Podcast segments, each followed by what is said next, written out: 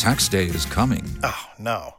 But if you sign up for Robinhood Gold's IRA with a 3% match, you can get up to $195 for the 2023 tax year. Oh, yeah. Sign up at Robinhood.com slash boost by tax day to get the biggest contribution match on the market. Subscription fees apply. Investing involves risk. 3% match requires gold for one year from first match. Must keep IRA for five years. Robinhood Financial LLC member SIPC. Blog Talk Radio.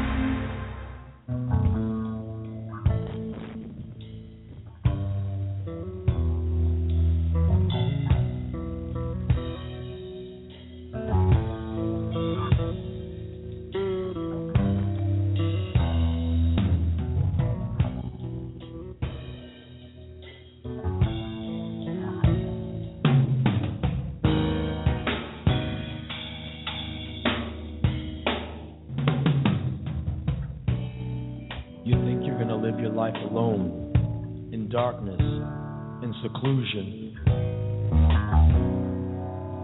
Yeah, I know. You've been out there, tried to mix with those animals, and it just left you full of humiliated confusion. So you stagger back home wait for nothing. But the solitary refinement of your room spits you back out onto the street. And now you're desperate and in need of human contact. And then you meet me, and your whole world changes. Because everything I say is everything you've ever wanted to hear. So you drop all your defenses and you drop all your fears, and you trust me completely. I'm perfect in every way. I make you feel so strong and so powerful inside feel so lucky. But your ego obscures reality and you never bother to wonder why things are going so well. You want to know why? Cause I'm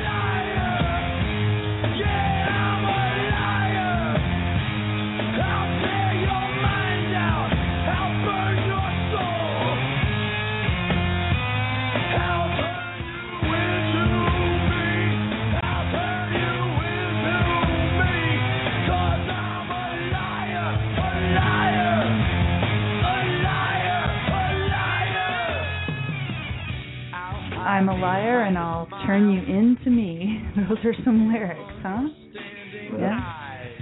Yeah, this song by the Rollins band, Henry Rollins. I remember it uh, when we when he mentioned the topic of the show. And I was looking at some songs. I said, I remember that one song, and it was just it just stuck with me he was railing against liars. No, whatever uh, else he is, I don't know. It is it is not my favorite kind of music, so I don't think we're going to play no, much more Amy, of it. But Amy's not a fan of William Shatner style, uh, quote unquote, singing. Welcome everyone. This is Don't Let It Go Unheard. Today is Friday, March sixth. And if you go over, you actually, if you're on Blog Talk Radio, you've seen the title already. But today's title for the show is Honest Politicians and Unicorns. Uh-huh an apt pairing. And you can check out all the program notes at my blog at don'tletitgo.com if you want to see all the stories that we are planning to discuss today. Some of them are throwbacks, I admit, but there are so many stories this week having to do with dishonesty and or subterfuge by politicians in both parties that I could not resist bringing up the topic for today's show. Craig in the chat room over here at Blog Talk Radio, he says, in answer to my question that I put out there, you know, these are not rhetorical. I do want you to chime in on this today. He says, why is this so common today? The historical record is that American politicians have always, for over 200 years, been scoundrels and liars.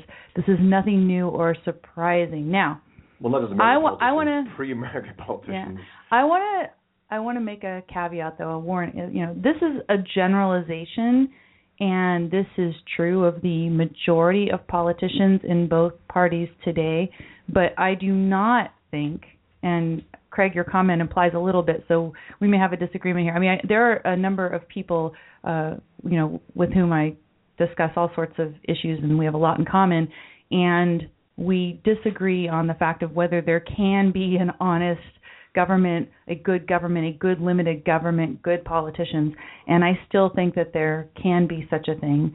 And yes, I still hold out hope for Ted Cruz yeah. to kind of, you know, be somebody who breaks the mold a little bit yeah, I may be disappointed, but I'm not saying that every single politician is necessarily, you know, dishonest or that dishonesty is in the nature of politics the as such. Majority of but the vast majority today are, and I think there's definitely a reason for it.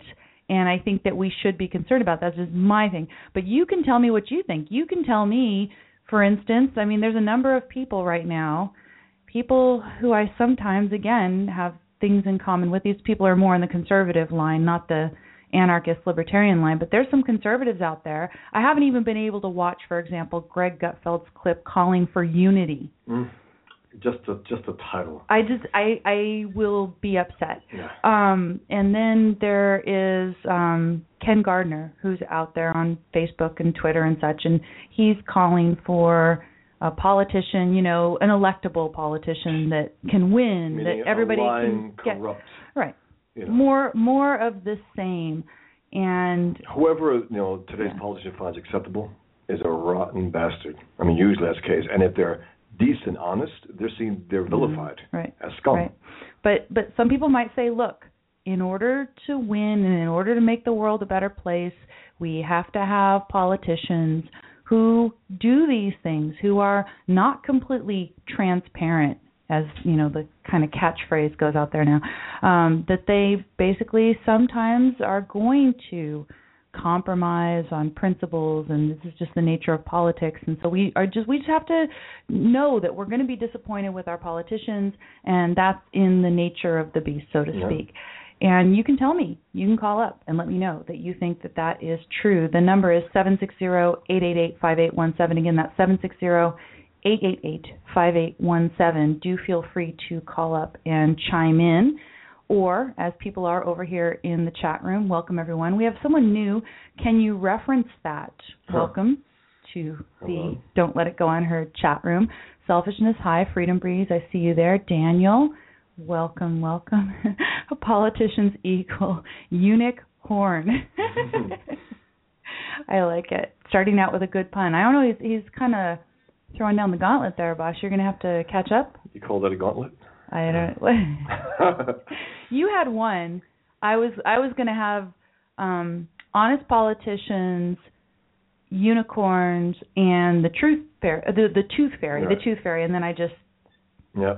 Scooped you. But yeah, uh, you know, you, I said the yeah. uh, the uh, truth fairy. Yeah, the truth fairy. the The truth fairy was the uh, pun Right. that we were going to get. So anyway, go over to the blog, don'tletitgo.com. Check out all the stories that we plan to go through. It is, I think, shameful the Well- number of stories that came out this week about members of and both the parties. exposure of it also the the exposure of it people are talking about it that they're rotten lying rats i mean they're talking about it and they're writing about it which is good that's a healthy response Mhm. at least But we are. We're going to talk, you know, about this issue of honesty. Should we even be concerned about our politicians being honest? Are there certain things that they we should just expect them to be dishonest about? Is this the nature of the beast? Um, you know, is this a litmus test that we should have for politicians or not? And what's at stake? You know, is it possible for a John Boehner, for example, to be honest? Is it possible for a Mitch McConnell to be honest? no not them no or even but No. even the Democrats, right? no well them democrats i mean they're they're they're working together how you can work with nancy pelosi because you're like her you have to be like her in order to work with her that's what boehner's doing Um, by the way, I, um, the, the sound wise, I know some people mentioned the fact that they don't want to talk about technicalities, but if someone could tell me if I sound okay, because I did sound like an underwater robot when I listened to it uh, the other day, just a little clip from last week. If you could let me know, I'd, I'd appreciate it. I don't want the sound to be off. That's all. yeah, Thank he's he's getting closer to the mic as as we speak here. So this is good. So the big story of the week that got us talking about dishonesty and subterfuge is of course Hillary Clinton. I don't know whether this particular story is going to sink her candidacy for 2016. You can tell me whether you think it should. You might think pragmatically that you don't want it to because who is the alternative? It's Elizabeth Warren. And indeed, it may be the case that there are a number of people who want the Obama legacy to continue, who are excited about the fact that the Republicans just seem to be caving on every single issue, and they're just ready to go ahead and uh you're what is just just go on then I saw reference to this one comment in the chat room after. Oh, okay. Um and who's um I'm sorry, I lost the thought. So um basically they're ready to to what? To have Elizabeth Warren continue yeah. the Obama legacy. Like when Obama came along, they went with Obama. They, you know, they betrayed their their girl Hillary, right? And they'll betray her again for another girl who would clearly uh, continue in Obama's uh, right. reign. Yeah, and since the Republicans are putting up no fight of any substance at all, what what has Boehner and McConnell said about net neutrality? Boehner and McConnell at press conference, real against it, nothing. I haven't heard anything, anything at all. Uh, Craig mentions here, like him or not, Ron Paul was an honest politician, perhaps the only one in American history. That's just not true. He's uh, he lies about our foreign policy and what we do in order to bring on 9/11. He lies about Israel. He also lies about what was behind 9/11. Someone actually confronted him about him being a truther, and he paused. I, I got the video. It's, it's on my blog if you want to check it out. And he said something. Well, I can't say that. I can't, more or less, I can't say on right now on camera what you want me to say, what I agree with. So he's not honest. He's fundamentally dishonest, or else he wouldn't be who he is, Ron Paul. He's he's pathetic, absolutely pathetic. He has said some things that we agree with, clearly about the economy, but when it comes to the country and our and our founding and the way we uh, deal with our enemies, he is dishonest to the core. For, foreign policy for me is the main area where I would accuse him definitely of, of dishonesty. In terms of disagreement, it would be any of his religious conservative beliefs along the uh, yeah. abortion axis. But let's let's let's get back to Hillary. So the big scandal this week is that Hillary Clinton was using a private email account for all of her business while she was at the State Department. And then we get this update later in the week, and I gave you a link to the glennbeck.com story. Update Hillary Clinton's email scandal gets even worse. Now, earlier in the week, I had posted there was a New York Times headline about this, and it was, that, you know, she's using her private email for the State Department business, possibly breaking rules. But clearly, she was she was breaking rules. She was not supposed to be doing this. But now, you know, not only did she use a private email address, now they're saying the story could be worse. It turns out that she used a private server to host the email. So this makes it easier for her to block any subpoenas into the emails in the event of a scandal or criminal case. And it's amazing. Quote, it looks like they bought their own homemade server, it looks like, to do this, and you know it's way out of the norm. This is not what you do. There are specific reasons why you have people go through government email. Security is one of them. Historians want to look at them in the future is another one, but investigations is a third, and probably the most important. Maybe a little bit less than security, but when you do something incorrectly and later on you need to figure out what the hell happened, they go back and look at the emails. This happens to everyone and this was an email with someone named Stu who is not introduced properly in the Glenn Beck story. Do you know who it is? Stu? Is Stu someone on Blaze? Is that it? So it's, I'm just quoting somebody who's on their radio show. Um, Probably. Yeah, yeah. Uh, Washington Post is reporting that all the personal emails are going to be subpoenaed. There's a House investigative committee that's sending out subpoenas, so they must, they did it earlier this week. I guess Trey Gowdy is behind this and gathering a deeper look into former Secretary of State Hillary Clinton's nearly exclusive use of personal emails to do her official business as the government's top diplomat. So she knew she knew she was going to be doing some stuff, also huh? Sisi's uh, wife, the, the uh, leader of uh, Egypt, said that she might reveal uh, how deep Hillary and the whole Obama administration is with the Muslim Brotherhood some context. Now, this was a story. You sent me this story, yeah. but this was a story that was released last August. Has there been an update on it? No, but I think they're bringing it up now because of this. because Oh, of the, the, the fact that she is completely underhanded in her communications. Right, right. Because Jihad Watch posted this story last August that she was thinking of releasing some of this. I don't say. They reposted I mean, why why threaten it? Why not just do it? Um, I know. you know, there's that as well. But let's actually, if you can give me the cord that you. Oh, okay. You unplug that.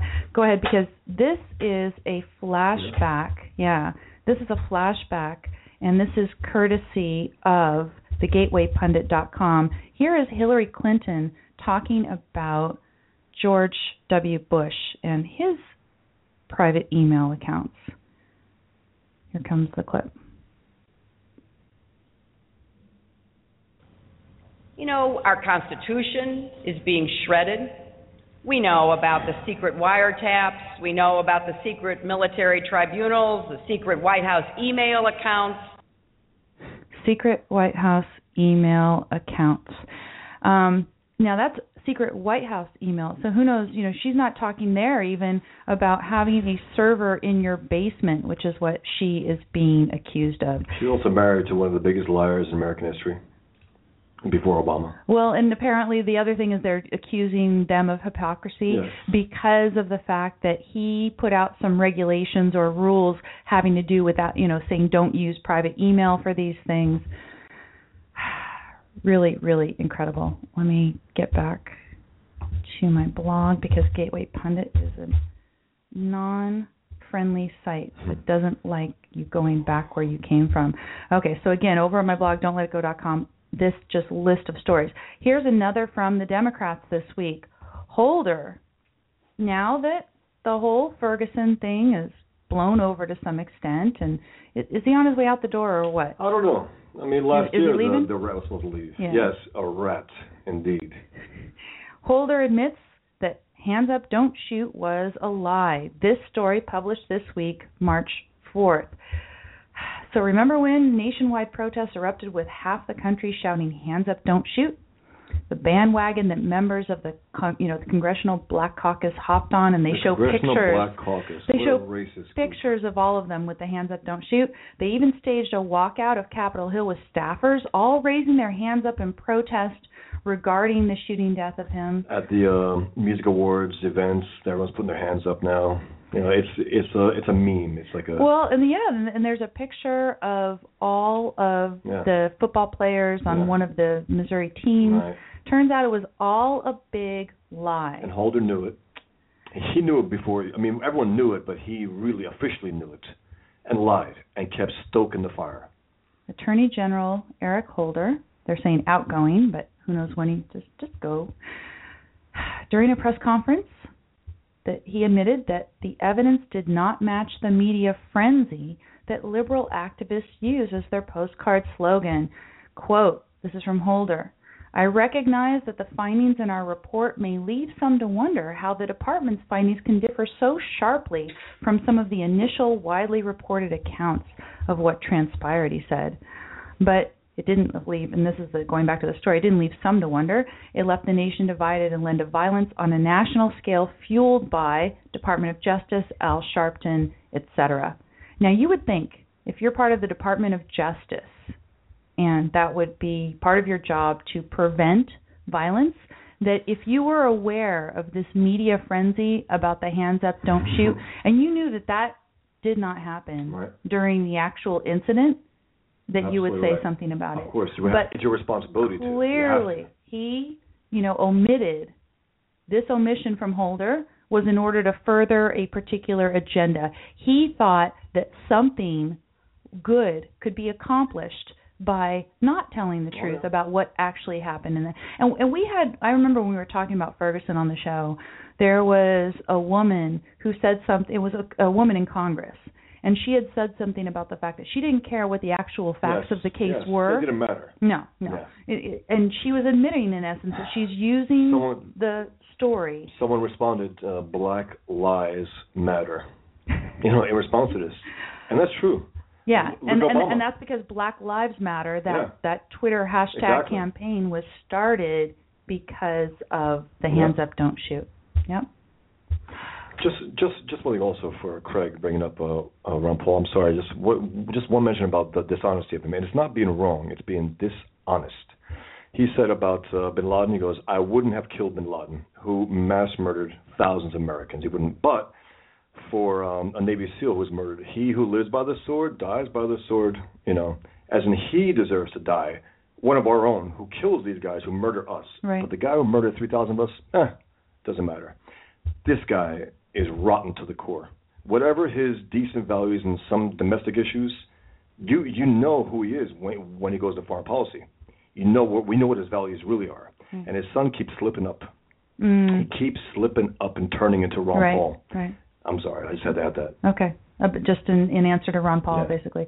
Um, you know, but with uh, with Holder here, if you just have any doubt, go over to the story that I've linked to. It's at the Daily Surge, and they actually reproduce part of the report in which Holder admits that the disinterested parties, the witnesses, back up Officer Wilson's version of the events in Ferguson. Here's a brief quote The witnesses all agree that Brown ran or charged toward Wilson and that Wilson shot at Brown only as Brown moved toward him.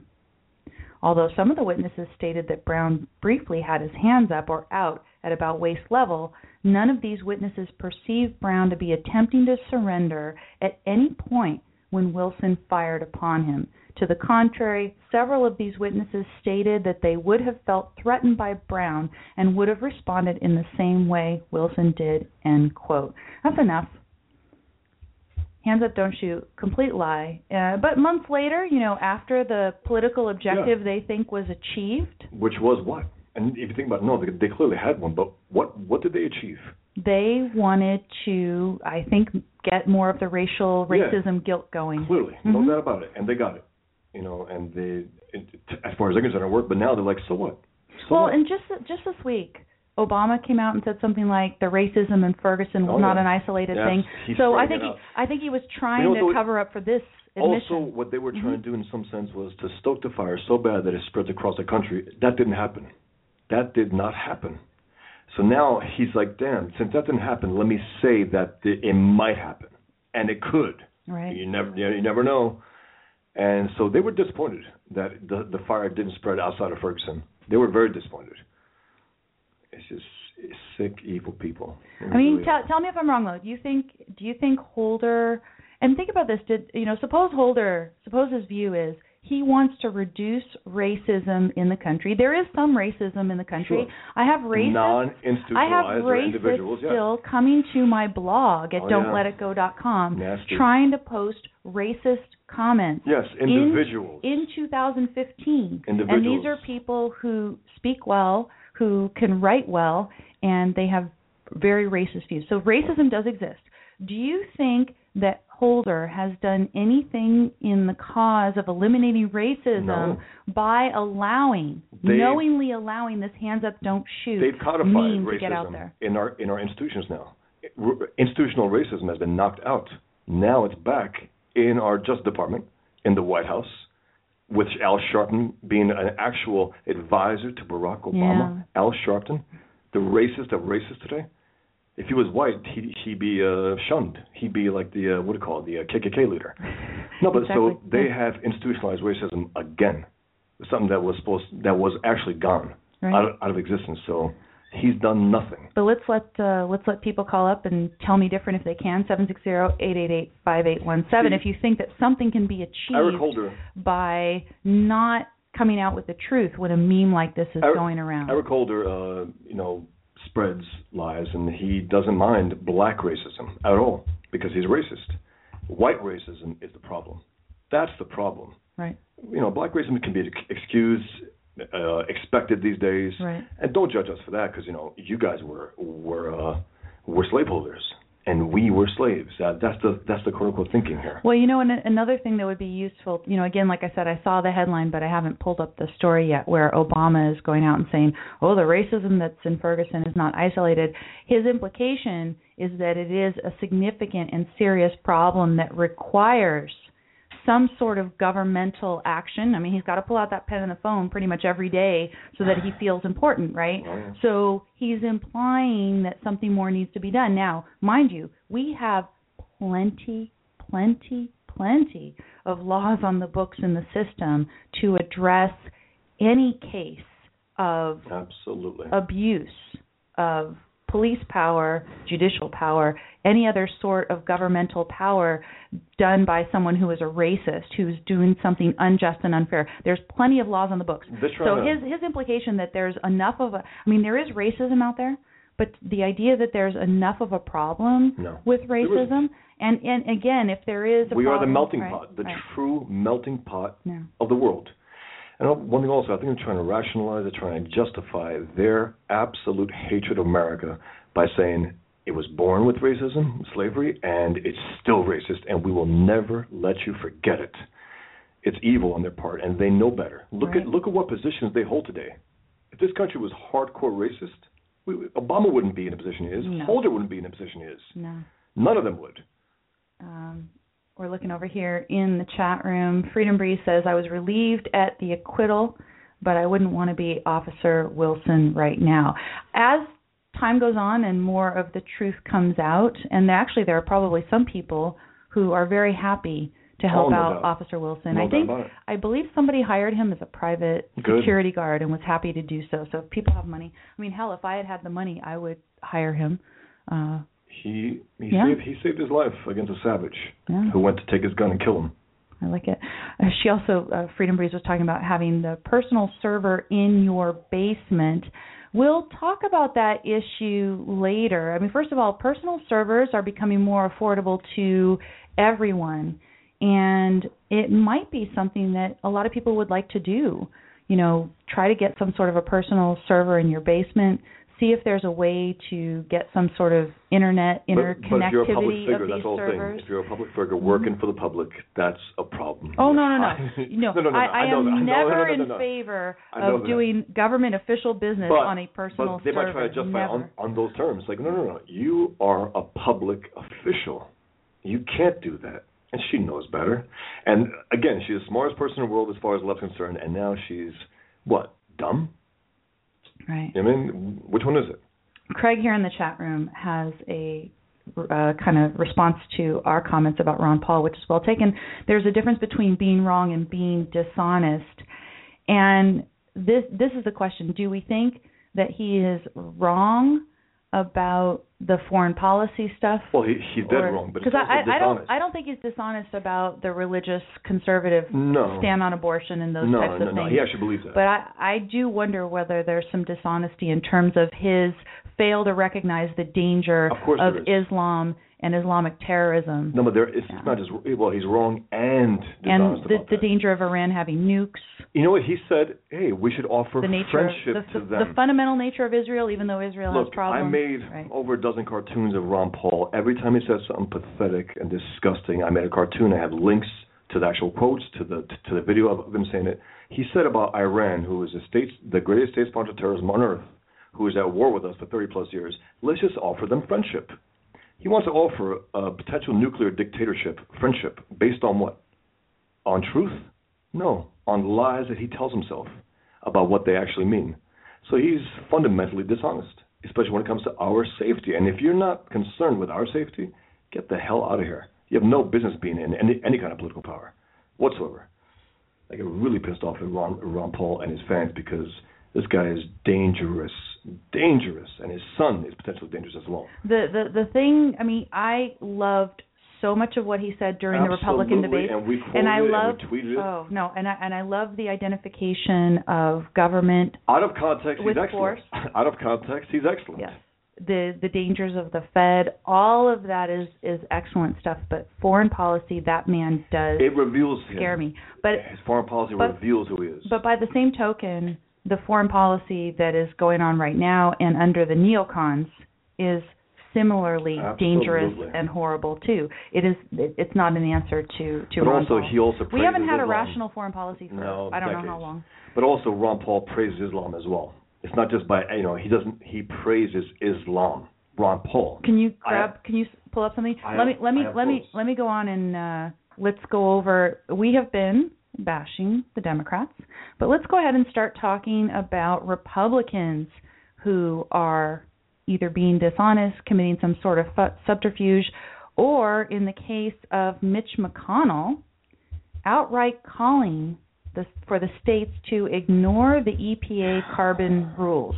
And basically says, good luck if you get caught.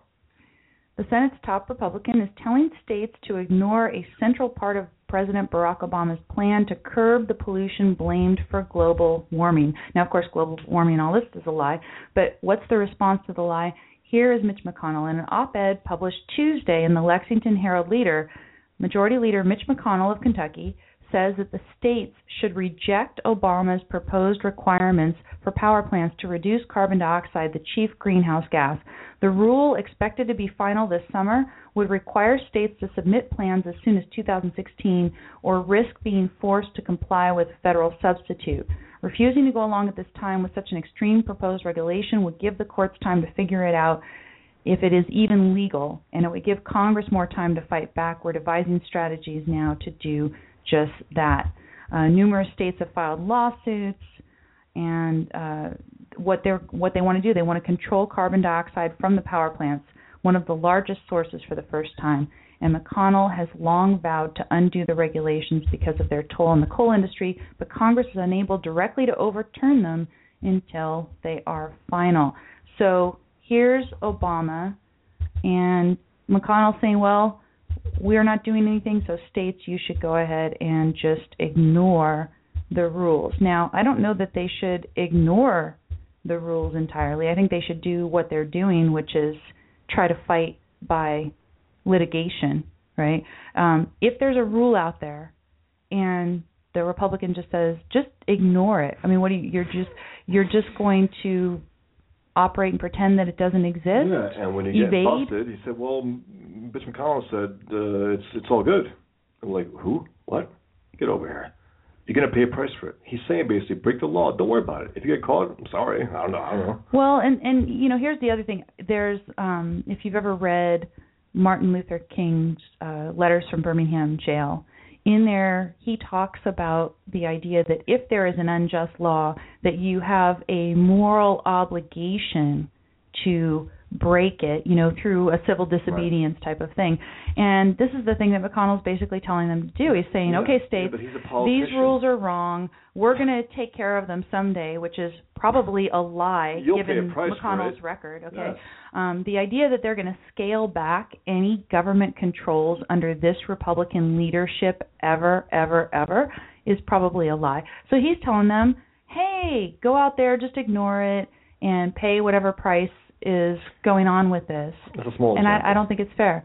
Um, small example. I couldn't find, but I have it on my blog. I have a dozen cartoons, but but basically Ron Paul he's he said in, in a video, without hate for Islam, our aggressive foreign policy couldn't continue, because we, we we just woke up one day and said we hate Islam, and we're going to start killing Muslims, right? That's what happened, right? Oh yeah. Or did we wake up one day and 3,000 of our fellow citizens were were butchered?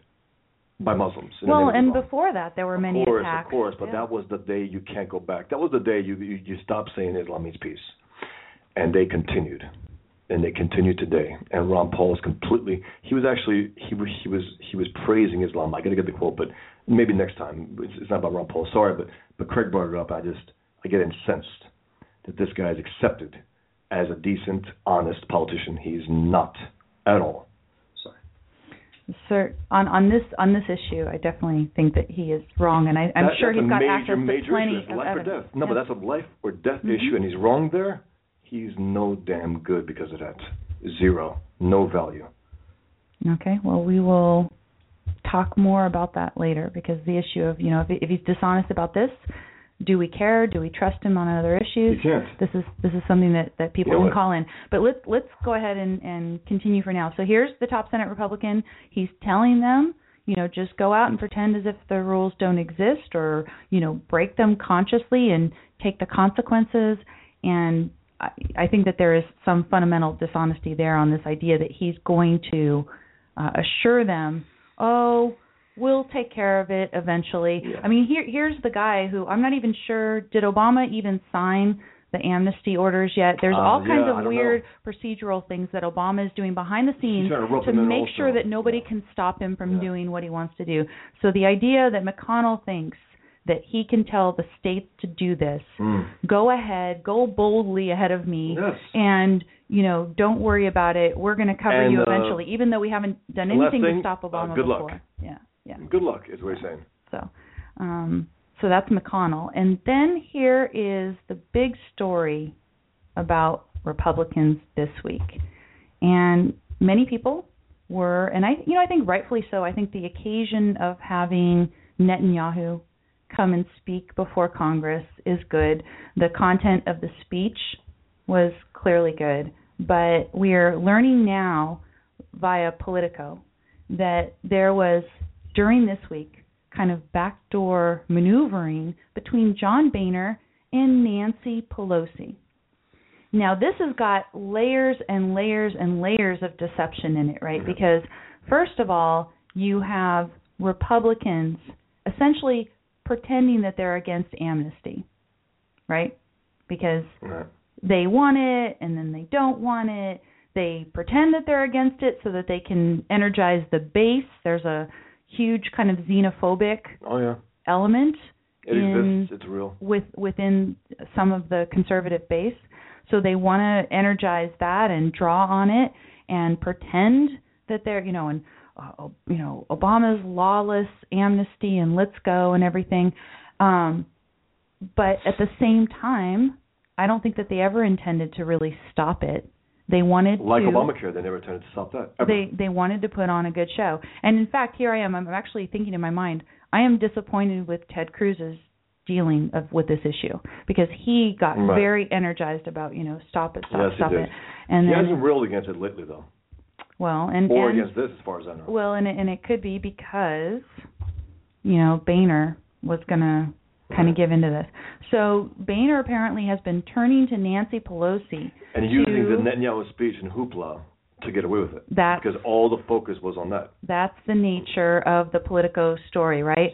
So it says on Tuesday, 182 Democrats joined just 75 Republicans to pass a long term funding bill for the Department of Homeland Security, ending a month long fight over immigration that President Barack Obama sparked just after Election Day. Since Friday, Pelosi and Boehner have held quiet rounds of negotiations and maneuvering to push the measure through the House over the objections of a cadre of conservatives in Boehner's conference who scuttled a three week funding bill in a dramatic showdown last week. Dramatic showdown between Republicans and, and Democrats. No, between Republicans and Republicans, apparently. Ah. As late as Tuesday, Boehner tapped Democrats to help pass a procedural rule for funding a bill for Amtrak that Republicans were threatening to bring down if it didn't include a provision that would stop a clean DHS bill from moving forward. Listen to the number of steps of subterfuge. So it's a funding bill for Amtrak, and then there's a provision within it that's going to stop the clean DHS bill, blah, blah, blah. I mean, this is how many layers of subterfuge we have in our political process today in order to get something passed. Uh, Pelosi pledged Democratic support to move forward, a departure from normal, where the minority party always votes against the rules brought by the controlling party to the floor. So she went to her caucus and she asked the members to support the rule. And then what do they do? What they decided to do was right after Netanyahu comes and gives a speech, then they decide that they're going to go ahead and put the clean DHS bill forward. And they had planned to do this. To coincide. Um, listen, so Pelosi only lost a dozen Democrats. Boehner was forced to pass a week long bill only hours before the deadline to avert a shutdown. Right after the vote on Friday, Pelosi met with senior Democratic leaders to plot a way forward, which included they had a 7 p.m. phone call with Boehner in which the two debated using a little known procedure called Rule 22 to allow a vote on a long term funding bill for DHS that was clean of any policy riders. It was ultimately used to pass the DHS bill on Tuesday, allowed housemakers to reverse an earlier vote against the clean bill. Monday at 5:30 p.m., Pelosi and Boehner agreed that it was quote best to take up the matter on Tuesday immediately after Netanyahu's address in order to deal with the matter as quickly as possible upon return of the Senate papers, end quote. And that was according to an aide familiar with the conversations quoted by Politico. So here's John Boehner. He wants to pretend Yep. He's against amnesty. In the background, he's making deals with Nancy Pelosi. All of this because he, whatever, I mean, obviously his position is not as hostile to immigration as Republicans would hope. Why didn't he come out and come forward with a clean, open immigration bill, which is what the Republicans should be doing? A proper immigration policy on the affirmative passed by Republicans who say that they're for smaller government, less control, freedom. Right? Can I just say something about Boehner? Sure. Uh, he holds two positions that allow him to maintain his his his place there as leader, the most powerful Republican in Washington. He's against gay marriage. He's against abortion. And for, for those who those two issues are the most important, you got your guy. He's the guy. He sticks to that no matter what. And just think about what what that means. I mean, ultimately, if that's it, then everyone's okay. Whatever else does, almost doesn't matter. If those who if those who hold that to be the most important issues, those to be the most important issues, then you got your guy. Right. He's a bad guy, and he holds those issues for very personal, religious reasons, whatever the, you know, whatever they are. But he's uh, he's a Democrat, is what he is. He's not a hardcore leftist who was out to destroy the country, but he's a Democrat. He'll work with Pelosi. That's his buddy. That's his partner. He would never sit down with Ted Cruz. Well, and then there, then there was another story that Pelosi is going to help Boehner resist any coup from better Republicans. They, they say right? we got your back, Johnny. hmm Don't worry about it. Think about that. You're one of us, John. You know, you'll pretend you're a Republican, whatever, but you're one of us. You know. I'm that. thinking in his house he has no mirrors. I mean, first of all, he can't well, he keep track of the color of his exactly, skin, right? Exactly. Right. Um, but on the other hand, I mean, that guy, how Look, could he look at a mirror? I made just a. I made a, a visual of Boehner. Check it out on my blog. It's it's my latest one. It's him with Lance Pelosi's hair. That's that's Boehner. That is It's that's so it. true. It's so true. Now, if you go to Nick Searcy's Facebook page, Right. you will see his He's defection. Outspoken, He's an outspoken Republican. conservative. He is. not not Republican he has now left the Republican Officially. Party over this caving on amnesty issue. Now, and and the Obamacare And the Obamacare, right, right. Those two, he says that's a final that's a final draw. And maybe it's about immigration, who knows? But I think it's about the fact that this president got away with an unconstitutional act, and they sanctioned it completely. The Republicans. And that's why, okay, you guys didn't fight the ACA as you said you would. You're not fighting this. To hell with you. Good. Well, and here's the other thing. Some people have accused the Republicans of overblowing the amount of kind of lawlessness within this particular issue of This is- amnesty. yeah, this is yeah, And- this is in a long line. That's the whole point. Oh, of this course. This is the latest. Of course. I mean, what is Obama doing? Obama is consistently pushing the bounds of what he's legally authorized to do. So, for example, the latest thing that's on all the Republican talk shows is is Obama going to unilaterally raise taxes? Right. Now, right. it tur- it turns out that you know legislation properly passed legislation but wrongly you know passed in terms of content right so procedurally proper, properly passed legislation federal legislation is giving obama too much power and obama is just exercising it. So, for example, the people who have argued that what Obama did with amnesty is constitutional, they're saying really within the most recent legislation touching on immigration, this power was given to him and he's just merely exercising it. The power should never have been given to him. Right. If that's the case, then you can't get behind the idea. You can't say, "Oh, well, we're fighting this only because Of course. You know procedure or that it's wrong it's not the rule of law It's you it's it's broken. I, I I want you know Republicans who actually come out and say where they actually stand on immigration and where the problem lies with what Obama did. The problem is that the president should not have the power to change immigration policy to the extent he did unilaterally. Congress tried giving him that power, and yeah, maybe the Supreme Court is going to strike it down, maybe it's not, who knows. Similarly with taxes, what is Obama going to do if he's going to do it? He's going to close some loopholes, and many people are arguing that according to current legislation, which is wrong and horrible, that he would actually have the ability just through getting the IRS to put some new regulations out there to close those loopholes. similarly with the FCC, who got on its high horse last week and said, "Today we enact." You know what do they call sustainable regulations? Basically, net neutrality. Well, these agencies shouldn't exist to begin with, also, uh, based on. Well, you know what I mean, I could I could argue for some agencies, like for instance, the IRS. Well, no, not not the FTC. IRS, not the what IRS. I'm saying is those, Right. the FTC, the FCC, the IRS. FTC maybe, and only to redress grievances. And I can imagine that you could have a body of specialists whatever legitimate in what agencies were, constitutes commercial fraud. whatever legitimate agencies were were created from that Yeah. grew these, you know, unjustifiable agencies completely out of bounds. But I, I would just love to hear politicians honestly separate these issues and discuss where they stand on each of them as opposed to putting them together in some horrible package deal. Let's oppose Obama's lawless amnesty. Okay. Yeah. Well, so are you against opening immigration to people who are, you know, innocent, hardworking people?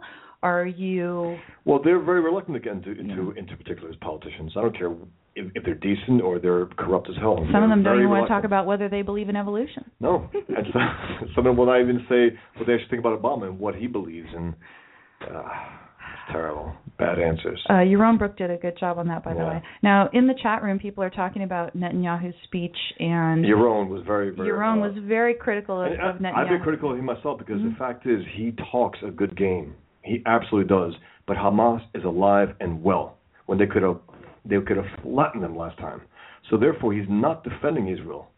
If Hamas is still alive, if he if he can't flatten Hamas, what the hell is he going to do with Iran? You know, and that's the whole point here. He's he's very well spoken. He's articulate. I think he's Amer- American educated, so he knows his stuff. He, he's written books against against terrorism, and Yaron brought that all up. Um, but uh, I think he's all talk. I think he is all talk, Right. and he speaks better than. He speaks better than a lot, of, and he gives he gives a veneer that he is the free leader, the the leader of the free world. right? He gives it. He gives it. no, all. it was, um, and we're kind of out of order of what I want to do because I wanted to leave him till a little bit later in terms of. No, no, it's fine, it's fine. Somebody brought it up here in the in the chat room, but you know, with with Netanyahu, someone had posted, and people, Who I loves think, America more, Netanyahu or Obama? Go on. Right. No, people were rightly excited, I think, about his talk, and I saw little clips of it, and I've read passages of it as well. Jihad Watch had a whole transcript and everything. That's what I've linked to. Again, if you go to my blog, don'tletitgo.com, you'll see the links to all of this stuff touching on this issue of honest politicians that I've got collected for for today. But with Netanyahu, yeah, they're excited. Uh, I had one Facebook friend who had posted something like Netanyahu is the leader of the free world. Now, what I sounded- said, I said, or Netanyahu speaks as the leader of the free world does. should speak. Yes, he does. That you can say Absolutely in his does. favor. No doubt about it. Absolutely. But his, we'll we'll talk interviews, more. his Yeah. speeches, they're very well done. He's very good. But again, Hamas comes after you and kills your citizens, and you don't flatten them when you have the power to. You got a real problem. You're a BSer. What it comes down to it, you're not dedicated to the annihilation of your enemies if they come after you. Well, and I mean, I guess we can we can just go ahead and, and take his thing up now, which is suppose that now you know there's there's two options, right? One is that he's saying these things, you know, and the I mean these awesome, wonderful things. Even If no one if, if no one's going to stand with Israel, Yes. Israel will stand alone. You know, uses the right terminology, right? So all of this. Suppose he has no intention of acting in concert with what he says, right? Well, he's shown that he doesn't. If, if that, but but if it's if it's within him, then this is horribly dishonest, right? Yeah. Then suppose it's not because of him that if he has you know had the ability to make the judgment call all by himself, then he would do all these things. He'd flatten Hamas and get rid of all these different uh, you know opposition groups. But there's some people in the background, either within his own government or remember we saw that headline, and I don't know whether it was true earlier this week. Someone wondered whether Obama actually threatened to shoot down Yeah. Israeli forces. Yeah. Obama, Yes. us, Barack shooting down. Obama, the United States government, shooting down Israeli forces if Okay, they go after so Iran if- in any way. Things like this are going on behind the scenes. Yeah. You know, I I, I kind of wondered whether that part of the speech where Netanyahu he was talking about you know all the things that America has done, and there's a lot of well, things he's that a you fan of America. He loves America. well, right, but he says there's Unlike a, Barack there's Obama. a, he says there, well any, anybody he also praised Barack Obama. Yes, but why? Because he's a damn politician. Yeah. You know, but but he, but but there was a part of it where also he, praised Harry Reid. Right. There was part of it where he was praising Obama for things that we don't know about. So he was saying like there is this realm of the behind the scenes interaction between Obama and him. And I wonder if that was kind of implying that well there might be these things where we're getting these threats but you don't know about it or what It's I don't possible. who knows if this is I wouldn't put anything right? past Obama. That's the Um, whole thing. You can't put anything past him. Right, right. But suppose it's that, right? Then what is a real, true, awesome leader going to do? He's going to say, if I could, if I had the power, I would do X, Y, Z, but I don't, and here's why. Right. Instead of going out there and giving this speech, which is rousing to everybody, Sure. knowing for one reason or the other, either because he's staying his own hand or somebody else is staying his hand, that he's not going to act on what he says. His track record, as Yaron Brook very passionately pointed out in his show, his track record is that he has not acted No. according to the wonderful When he's out of power, he he's given. speaks. I mean, he is just the best. That's why he gets in power. And when he gets in power, oh, that's not the guy who was, you know, outside of power talking like this. One observation also, in terms of the reaction to Netanyahu, the reaction to anyone who says the truth in our culture. I, I said basically a big sign of how bad things are, to, you know, today regarding lies and dishonesty is that honest people are considered what? Heroes. They're considered heroes. just for telling the truth. You know, normal, decent, rational human beings are put on pedestals by good people, but also they're vilified by by lying scum, and that's that's a problem. If, if you just tell the truth today, wow, people are really impressed. It should not be the it should not be the case. Decent people are honest. Yep. Rational people, they're just honest. So, so people, uh, you know, if if you want to disagree with me, please do call in seven six zero eight eight eight five eight one seven. Two things: um, is there a reason for Netanyahu to speak one way and act another that makes sense? And Someone, someone says uh, that basically it's it'll be political suicide if he goes after Hamas. If defeating the enemies or coming to kill your citizens is political suicide, that kind of world, I mean, that is just you can't worry about that. You can't say, "Ooh, uh, the, our neighbors might not like that." We have to destroy enemies, and believe me, your neighbors will respect it. No, if, even if they hate you, they will respect it and start to fear you, which is what you need, especially if you're Israel. You need Egypt and others, even though they're nominal friends, quote unquote. You need them to say, "Uh oh, okay, okay, these guys are serious about defending themselves. We might have to just step back now and maybe even, you know, show a little public respect for them Right. for what they're doing." So if, if defending yourself pisses off others, to hell with others. Well, and and this is the kind of thing that we want to talk about. You know, why? And we're going to get more into this in the second hour, which is why might we expect to see this type of behavior from our politicians today? And part of it is because of what has become thought of as acceptable in politics. Right. It is not acceptable in politics to have a righteously self-interest self-interested foreign policy. Right. The I you know the what he got in front of Congress and said, which is that Israel is going to stand alone and defend itself if need be. That is actually politically incorrect and not acceptable. Yeah. So we so that that is some of what we want to talk about. Um, here in the chat room, SMFO uh, SFMO, sorry, um, Mo. I think Mo is this is who we're supposed to call Mo. Is that right? I'm I- not sure. I think that's right. Um, thanks for participating over here. Honesty is punished, says Mo. See political correctness. So yeah. Uh, So what what what type of honesty are you talking about in terms of people being called heroic for being honest? Telling the truth about Islam. I've been Okay. called heroic, Okay. and I feel a little uneasy about it. Okay. I gotta say, I never like, yeah, you know, I I never feel that way. To me, it's a simple truth, and you speak it, and that's it. You shouldn't be put on a pedestal for it Right. at all. Evil's evil. Call I, th- evil I thought evil. you were meaning things like, oh, you know, um, somebody finds a wallet with hundreds of dollars and they That give too. it back, No, right? I've done that before. Yeah. I've done it before. Uh, this guy charged me a lot less. I said no, he was like, "Wow, it's too much." I get a little put off by by people's reactions to honesty. I personally do. I think it's I think it's it's really damning of our culture. Damning. Well, and and one of the reasons why maybe honesty is such an issue today, and it is, especially among our students, is something we'll talk about at the very end with this really nice opinion page from the New York Times. Believe it or not, we're gonna we're gonna talk about that.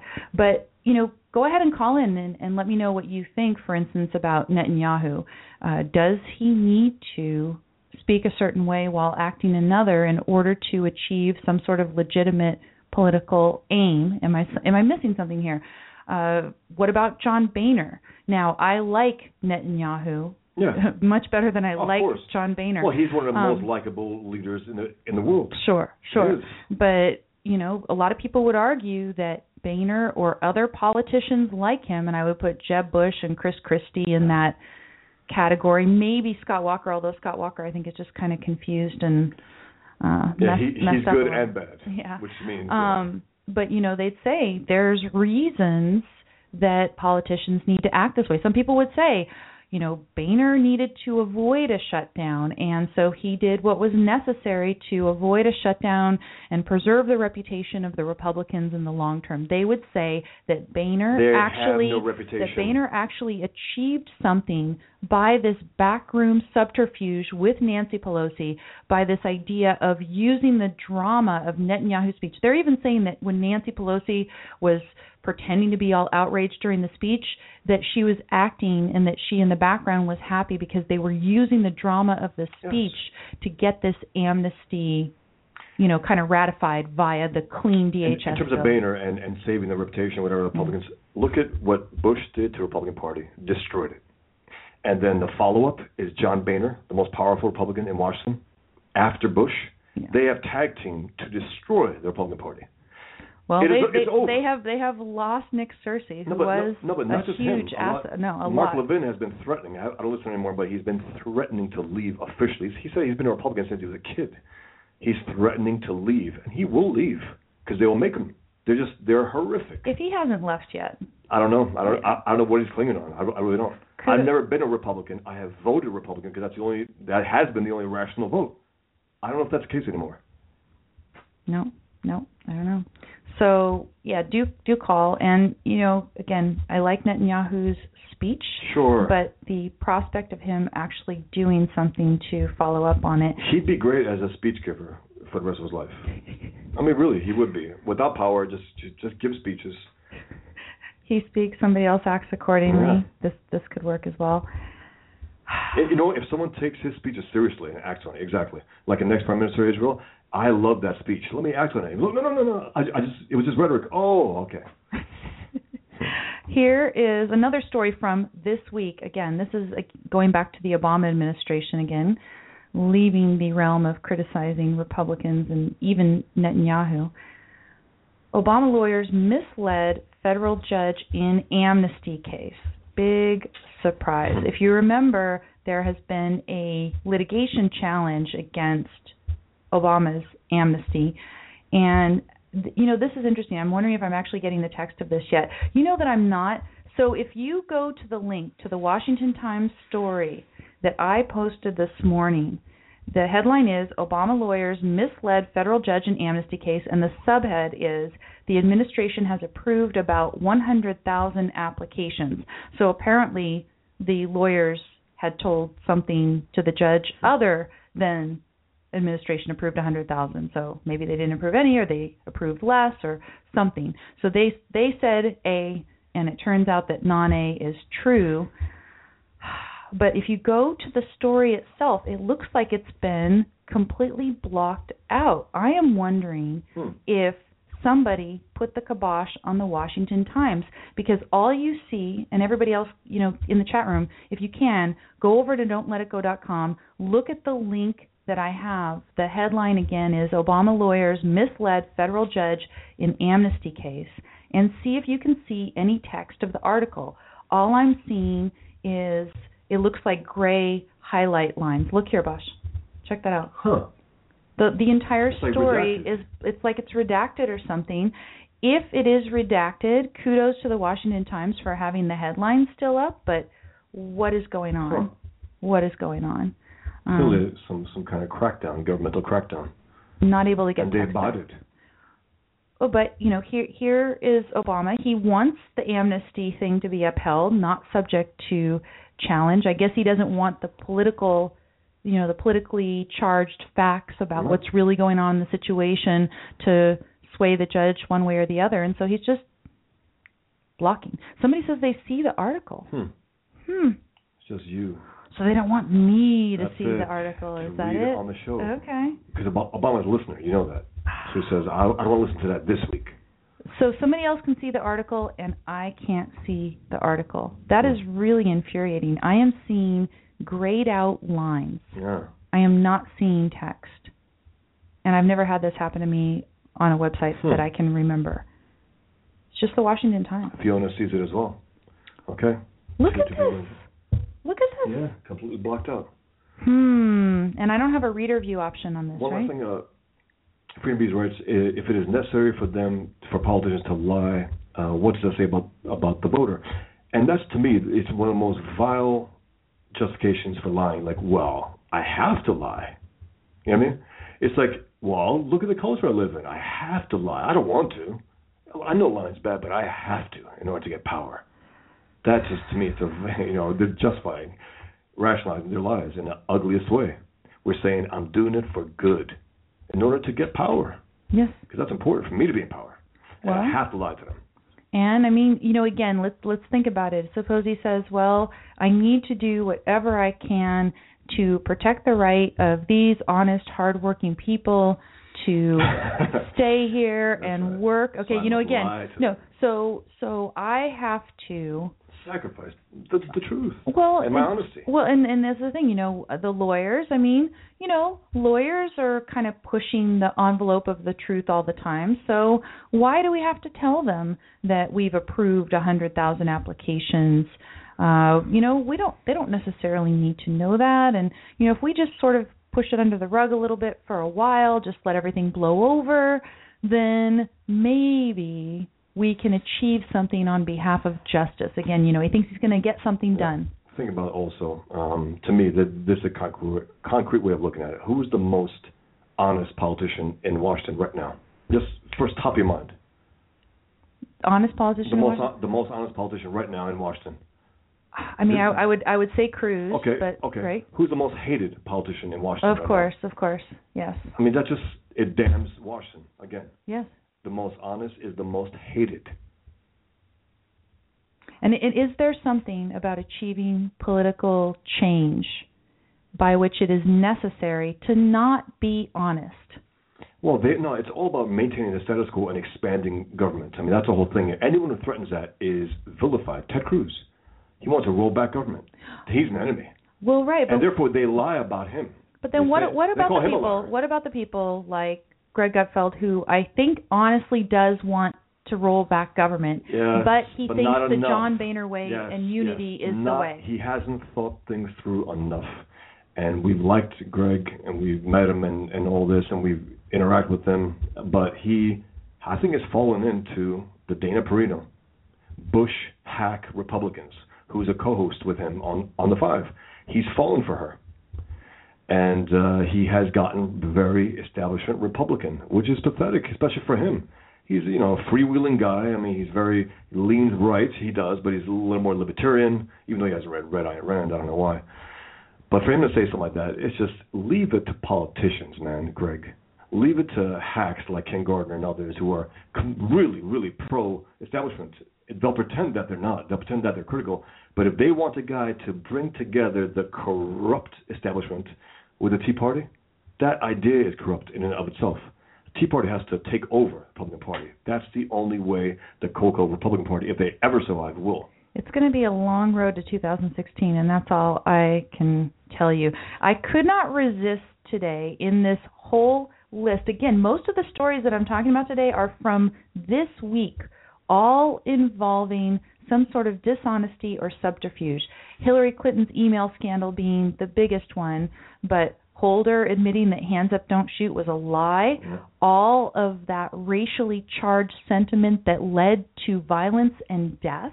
He let that lie be perpetuated out there, All thinking he was useful. going to achieve something. All lies are quote unquote useful lies Mhm. to these rats, and that was very useful to them to push the idea that we are a hardcore racist country. telling states to ignore rules that are applicable to them on the idea that he's going to be able to do something on Which- behalf of the lie. states in the long term just kind of you know let things out there uh you know both Boehner and Pelosi working to deceive people and do it behind all of the emotional sentiment i think you know well Yep. justified emotional sentiment about Netanyahu, but you know, behind the scenes, let's go ahead and get that DHS clean bill passed.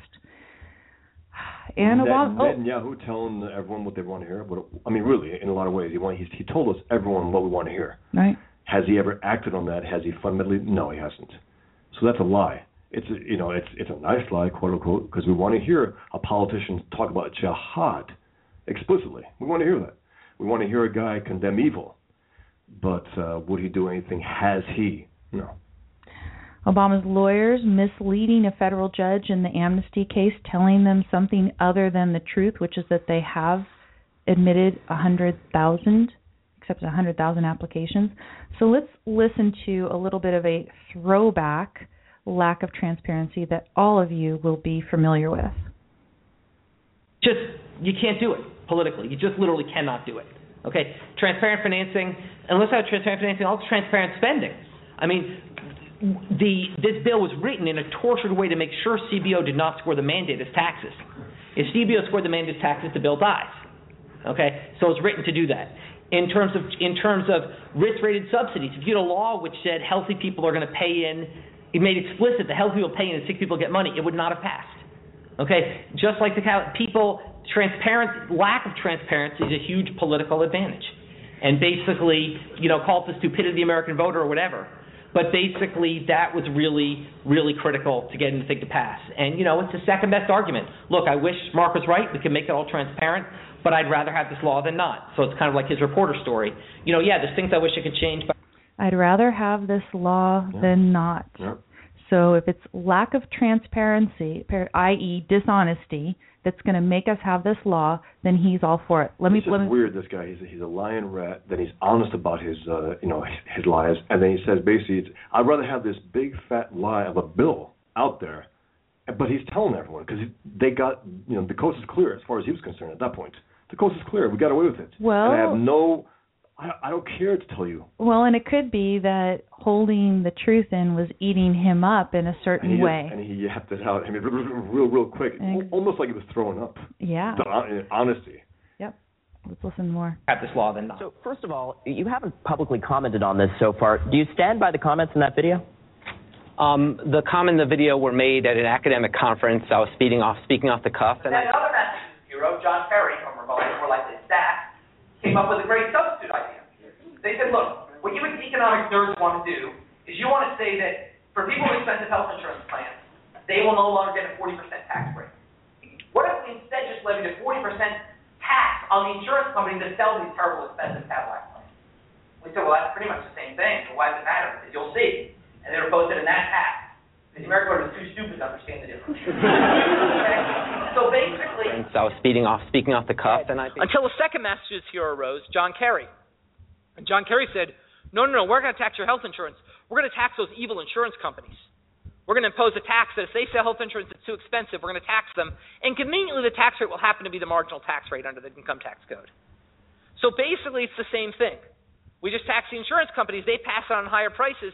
That offsets the tax break we get. It ends up being the same thing. It's a very clever, you know, basically exploitation of the of the of the lack of economic understanding of the American voter.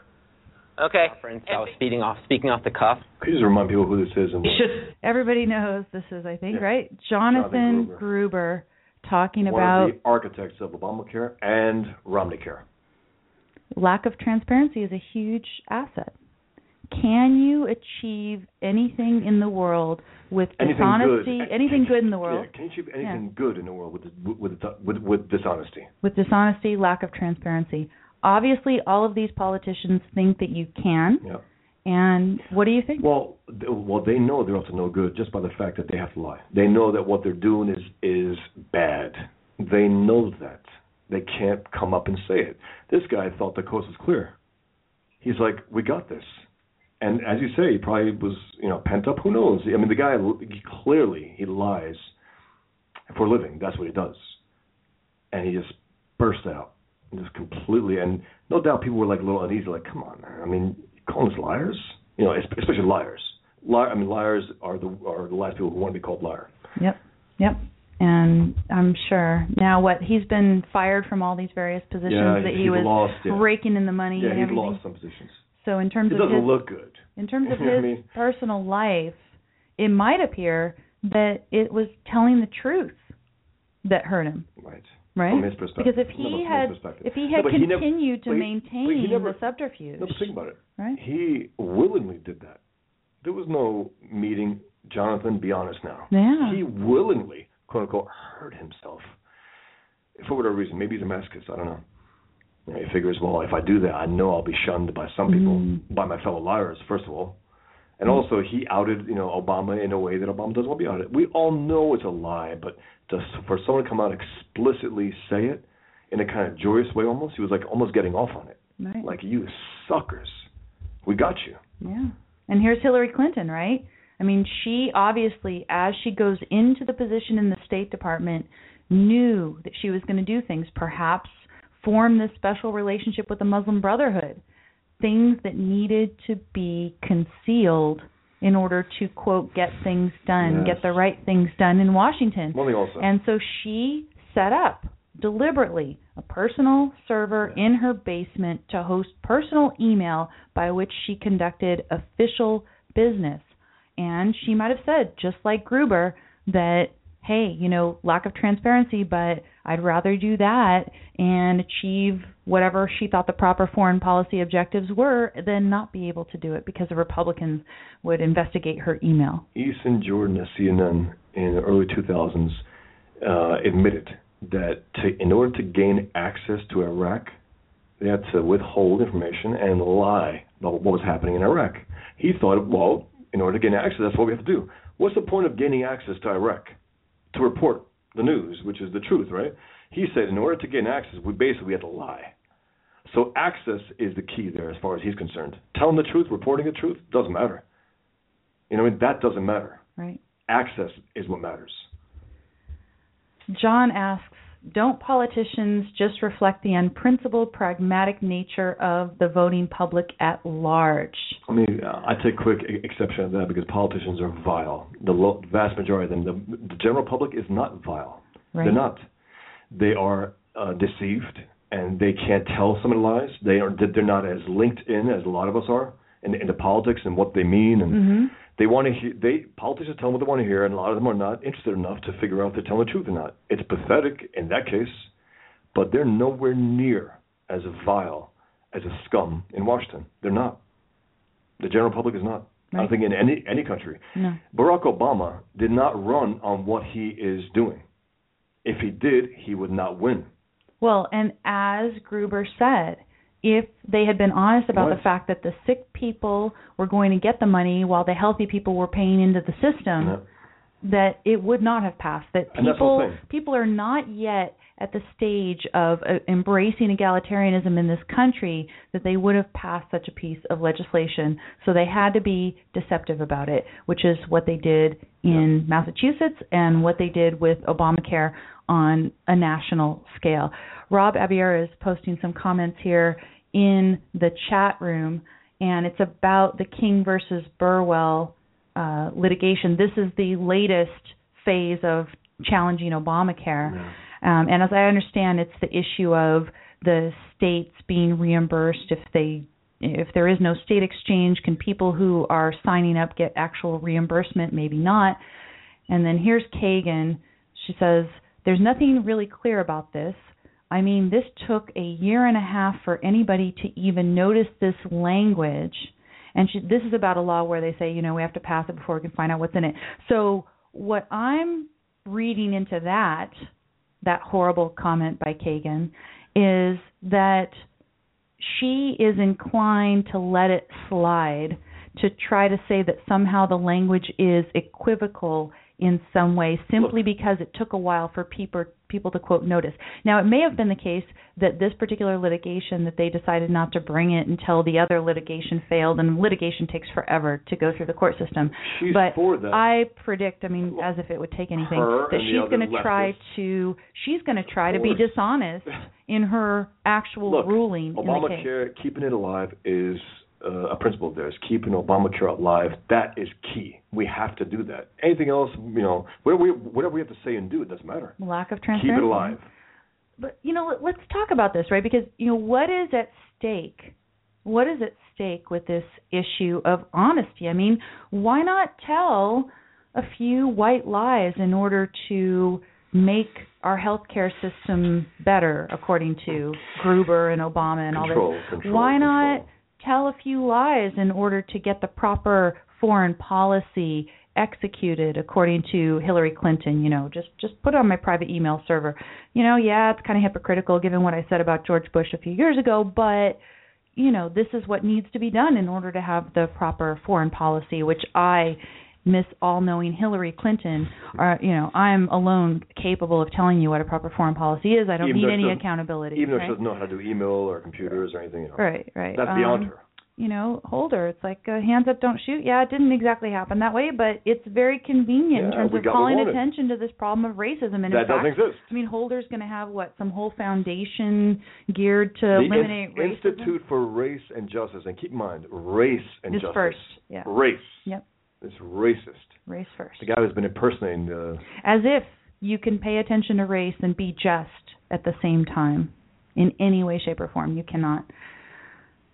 no. Um. That's a lie. Also, racism. The idea that some some group Yeah, you know, No, but we're we're getting away with something says Pelosi, Pelosi and Boehner if we, you know, kind of shove this through with this Rule 22, whatever the hell that is. While everyone's focused on while Netanyahu. everyone's focused on Netanyahu, eh, you know, but hey, we are going to prevent a government shutdown, and the Republicans, some of the Republicans think Doing we're going to prevent the Republicans from being blamed for being the party of no and shutdowns and stuff. doing so bad let's things in the name of good. You know, and, and, and here's the thing, Boehner, if you were always going to cave on this, if you were never going to shut down anything, which is what you guys proclaimed Yeah. when uh, you gained the House and the Senate, oh, don't worry, we're not going to shut down anything. If you're not going to, then just be upfront about it. Thank also, one thing: much. American people did not vote for John Boehner. He was appointed there by the Republicans, Right. who got in power by the American people who were voting for Tea Party. So this is completely not what we wanted, No. and that's the whole point here. To blame the American public for John Boehner, that doesn't that doesn't work. No. It doesn't work. He's put in there, shoved in there because he wa- The- he has seniority. The- he was yeah, ready for power. Right. The the American the American people are a lot more honest. Now, what I think some people can be a little bit confused about is the issue of whether honesty is the best policy all the time, even in politics. Why should politicians tell the truth ruthlessly all the time? Why should they do that? And here's the reason. Now, you know, many people do believe that honesty is rooted in some sort of moral duty to tell Right. the truth to other people. Right. Um, and limited at that. And right. some some people base it in their religion, in which they know, kind of in the back of their minds, that God is always watching them, and that even if you quote get away with it with respect to your fellow human beings, God is going to know that you lie. Right. But I really love objectivism's take on honesty because Rand describes honesty as profoundly selfish and primarily not about other, Other people. people or any sort of duty towards other people, but primarily about you basically making the choice to live. If Your you, own touched on this also. yeah, and, and, he, and he, yeah, he was talking about it some in his last show. Yep. Um, making the choice to live. If you make the choice to live, you have to make the choice to live as the kind of being that you are, a human being who depends on reason for survival. And reason is a garbage in, garbage out faculty.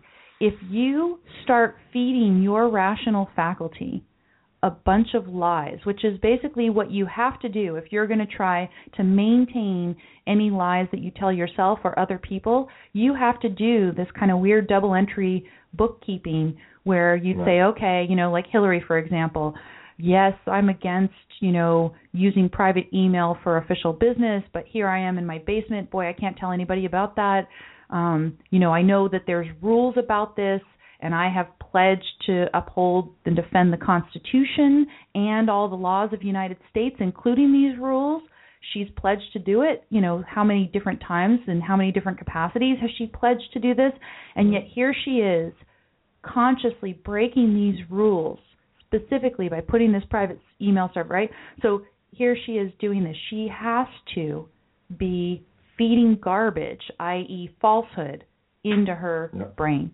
Um, Barack Obama's attorneys and himself, they are actually saying, let's go ahead and mislead a federal judge in a legal case as opposed to just telling the truth and standing on principle, your principle in that case being that you think that immigration should be more open or completely open or whatever. Why not just argue for that? No, instead they're saying, okay, well, you know, we're going to pretend that we've done things a certain way when we haven't. Um, why don't the Republicans just come out there and say, hey, we're actually not against immigration to the extent that we have led led some of the base to believe and let's just have an honest and open discussion about what a proper immigration policy should Absolutely. be. And yeah, maybe we don't think that Obama either did it the right way or we don't think Obama should have had the power to do it the way that he did, which turns out to be, you know, consistent with like why why not just tell the truth about this? Instead, they are having to maintain a certain amount of garbage Yeah. floating around in their rational faculty, right? Um, you know, basically we take antioxidants so that this stuff doesn't go around and kill our body, but the kind of junk that we let into our minds, into our rational faculty, and the kind of junk that the politicians are letting in there, I think we need to be very, very concerned about it. I mean, what are what are these politicians? These politicians are the people who are supposed to be defending our rights, defending us from the initiation of political, uh, excuse me, physical force. This political force. That was a Freudian slip, right? Um, but they're supposed to be defending us from this. That is their primary job. It is a very crucial job. I like my life. I want to live it. I want to pursue my values. And here are these bastards, right? And they are feeding their minds untruths, untruths, untruths. They are making themselves less capable of keeping their minds in touch with reality, with true reality, which is what they have to operate in. And they have political power. This is dangerous. Yeah. Very dangerous. They have guns that they can use against us, and they are using them Yes, against us. More and more. Um, so this, you know, what what Rand says about honesty is that honesty is a virtue that is necessary so that you can integrate all the information in your mind because the world is an interconnected place, right? It's not like the law of gravity exists in isolation from the composition of the atmosphere and everything else, right? It's an interconnected place. And if you try to say, okay, well, I'm going to pretend that the law of gravity doesn't exist today, um, good luck, right? And all of these climate change people, right? Good luck trying to perceive what is actually true about the nature Right. of our climate and any so-called dangers posed about it when they have a political agenda pushing that, right? So you're not going to be able to perceive what is true. You're not going to be able to make decisions accordingly if you are deceiving yourself. And I know that everybody listening right now can think of countless examples in their own life where if they maintain some sort of falsehood in their mind longer than they should have, right? You know, as soon as you figured it out, you discovered it, you were deceiving yourself in a certain way, you need to eradicate it in order for you to be able to take the proper course of action for your life. Um, sometimes there might be things that you were innocently innocently mistaken about. Um, honest, sometimes the honest usually beat themselves up over it, you know, for a little too long sometimes. sure, But that's the honesty, you know. Right. The honest people do that. right. The dishonest ones, so what? They don't care. But you know, sometimes there's psychological things whereby people hang on to falsehoods much longer than they ever should. You know, mm-hmm. when they've got plenty of evidence to contradict it, and people know that this can be self-destructive. So you know, think about it from this standpoint. Honesty is primarily about you having your rational faculty in touch with reality to the extent that you allow falsehoods and deception to come into that operation, you are going to cut yourself off from the very realm in which you need to act in order to survive. Absolutely. And so it is primarily a selfish issue. It's not primarily about deceiving others. It's And primarily lying- about and- but lying is fundamentally reality. selfless. It's about others. It's about telling others something and yourself and others something that isn't true, knowingly sometimes and sometimes deceiving themselves to some extent. But yeah, I mean that's absolutely that's a great way of of, of seeing it. And of Mhm. course, it's Ayn Rand who would you know make the observation. Well, and and could you gain anything thereby, for example? So now, for ex- you know, now Holder, Holder let this lie be out there for a long time. He had the power to say, "Hey, we don't have any proof in our report that this actually happened. Yeah. Maybe football players, you shouldn't go out there we and were do this." promoting it, and they promoted it. They pushed this, Mm. and now, oh, okay, I guess we were wrong. No, no, no.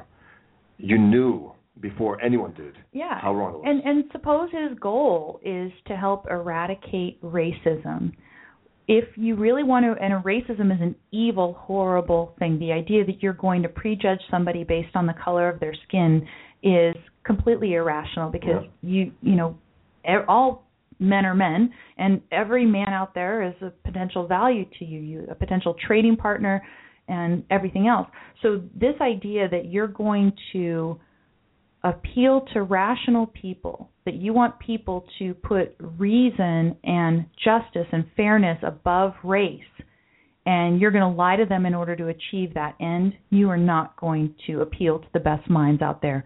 You are and and and so basically what I end up having to say at the end of the day is that he's not actually trying to No, eradicate of course not. racism. It's as you said earlier, which is that in in effect what he wants to stir up is anti-white racism. Absolutely right. Yes. And that's that's the problem in the world. White racism. It's racism.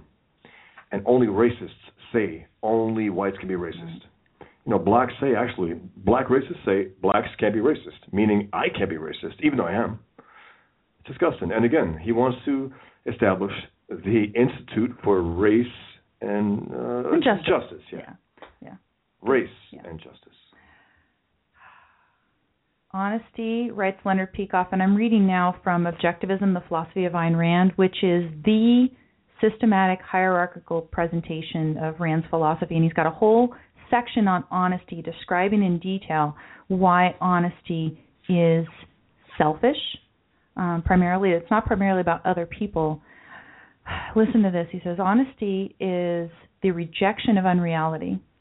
The exponent of the first the idea that you know commitment to reality acknowledges that existence exists and what you do with honesty is you acknowledge that only existence exists uh, Peikoff writes the man who traffics in unreality seeking to make it his ally thereby makes reality his enemy. All facts are interconnected. Thus the first step of faking like a man's first act of evasion leads to the next. Neither practice can be contained. Ultimately, the dishonest individual comes into conflict not merely uh, with an isolated datum, but with the realm of existence as such. His policy commits him to the invention of a competitor to existence, a growing world of unreality, like a supernatural dimension that clashes at every point with the actual world. The latter, therefore, becomes his nemesis. It becomes a time bomb waiting to explode in his face. So you can imagine Gruber Right, exactly. you know, right. experiencing the pressure of this because he's supposedly a smarter guy, academic, probably more of an idealist in some way. Maybe he felt like he really just had to get out. it out there. He had to He flesh had to it out flush it there. out. It was he, could was backed up a little Right. too much. Right. Um, I'm skipping to the the next page. Uh, since man lives in reality, Peikoff writes, he must conform to reality. Such is the argument for honesty. Any other course is incompatible with the requirements of survival. It is incompatible with both cognition and evaluation. Now, what do you do with honesty? You need to develop an active mind. And quoting Rand here, Peikoff says, knowing what one does know, constantly expanding one's knowledge, and never evading or failing to correct a contradiction. In, in regard to motive, he's, uh, Peikoff writes, intellectual honesty means seeking knowledge because one needs it to act properly. Such a person intends to practice any idea he accepts as true. So the value of honesty is staying in touch with reality, and I submit that politicians are not superhuman, that they are not capable of maintaining two different realities and operating competently over the long term in the real reality that matters to us, which is the one where they are supposed to be protecting our rights. It's just not possible.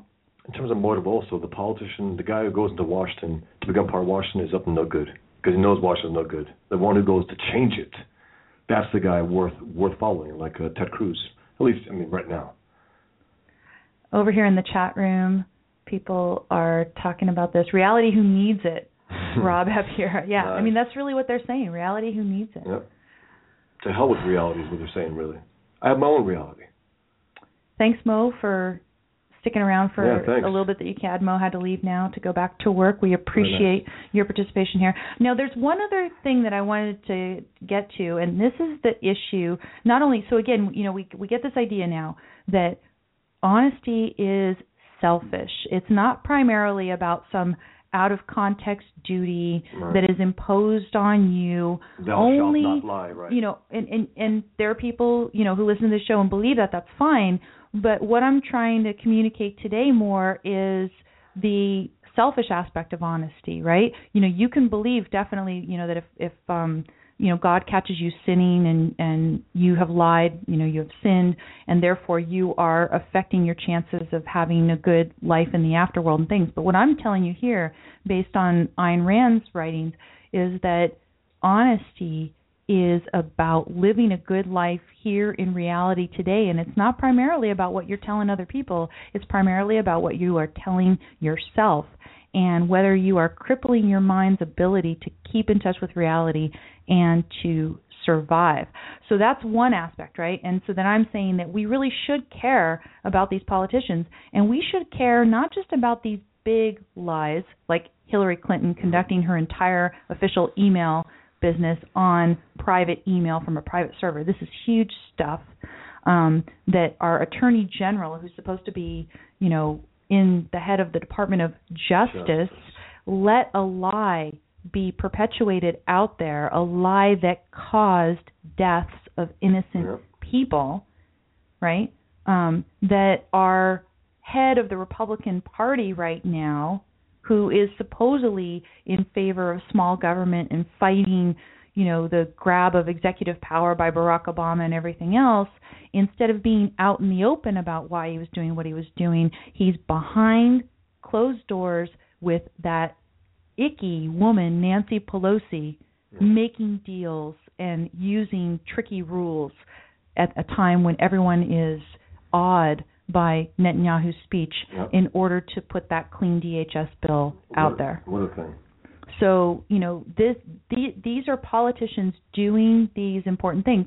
But even if it's just Bill Clinton lying about whether he had sex with that woman and saying it depends what the meaning of the word Well, is she was pointing at Hillary. I say she was pointing at Hillary. I, I didn't have sex with that woman. anyway, sorry. Go but I'm saying that even if all he did was lie about those things, that is Absolutely. enough to cripple. And this, you know, again, right. the the leader of the free world is what the president of the United States is Supposed supposed to to be, be. supposed to be. He is somebody who's got his hands on we the have button someone potentially. impersonating the president of the United States of America today.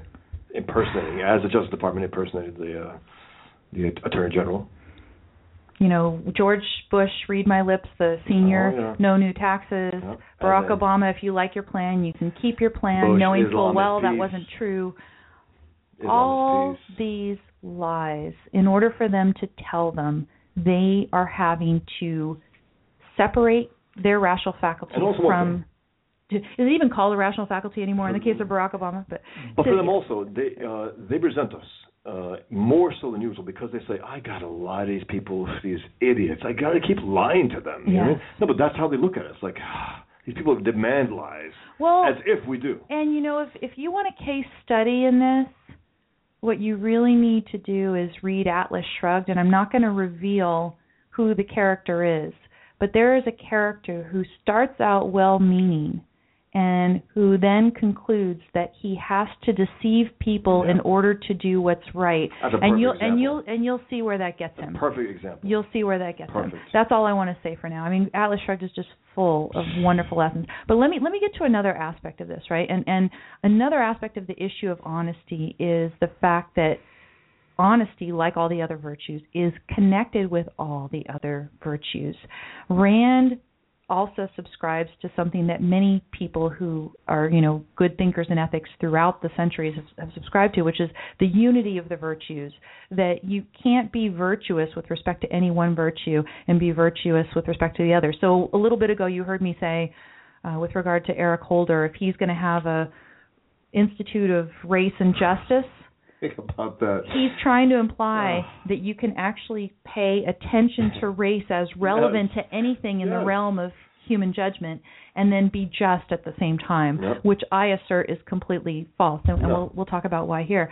But what i really uh i mean i i love so much of this book opar and i need to go back and, and reread but uh Peikoff what he does in here. And again this is objectivism the philosophy of Ayn Rand. I should have put a link over at uh, my blog at don'tletitgo.com. But if you're going to buy it, you can go to the handy dandy Amazon link at the top of my blog at don'tletitgo.com and then search at Amazon for Objectivism, the Philosophy of Ayn Rand, and you will find it. But in uh, again in this section on honesty, he starts to talk about the fact that if you are dishonest, then it's going to derail you from being able to be moral in any other realm. Okay? Um, he says reality is a unity. To depart from it at a single point is therefore to depart from it in principle, and thus to play with a lighted fuse. The bomb may not go off. The liar may blank out the power of his nemesis. That which is, and may get away with any given scheme. He may win the battle, but if such are the battles he is fighting, he has to lose the war. And he says the first thing he loses in the process of turning irrational is his independence. The man who wages war against reality is by definition defying all the rules of proper epistemology. Like the man who evades in private without social purpose, he thus subverts at the root the cognitive power of his consciousness. The con man, however, usually makes no pretense on counting on cognition in order to prosper. Hmm. Do you hear Gruber here? He counts on his ability to manipulate others. People become to him more real than the fragments of reality mm. he still recognizes. People become his means of survival, but in a form worse than that of the typical second-hander. He says the liar is a parasite not on people as such, but on people who are deludable, people qua ignorant, blind, gullible. Again, who did Holder get on his side? Not the people who are competent, but No. people who he can delude. Absolutely right.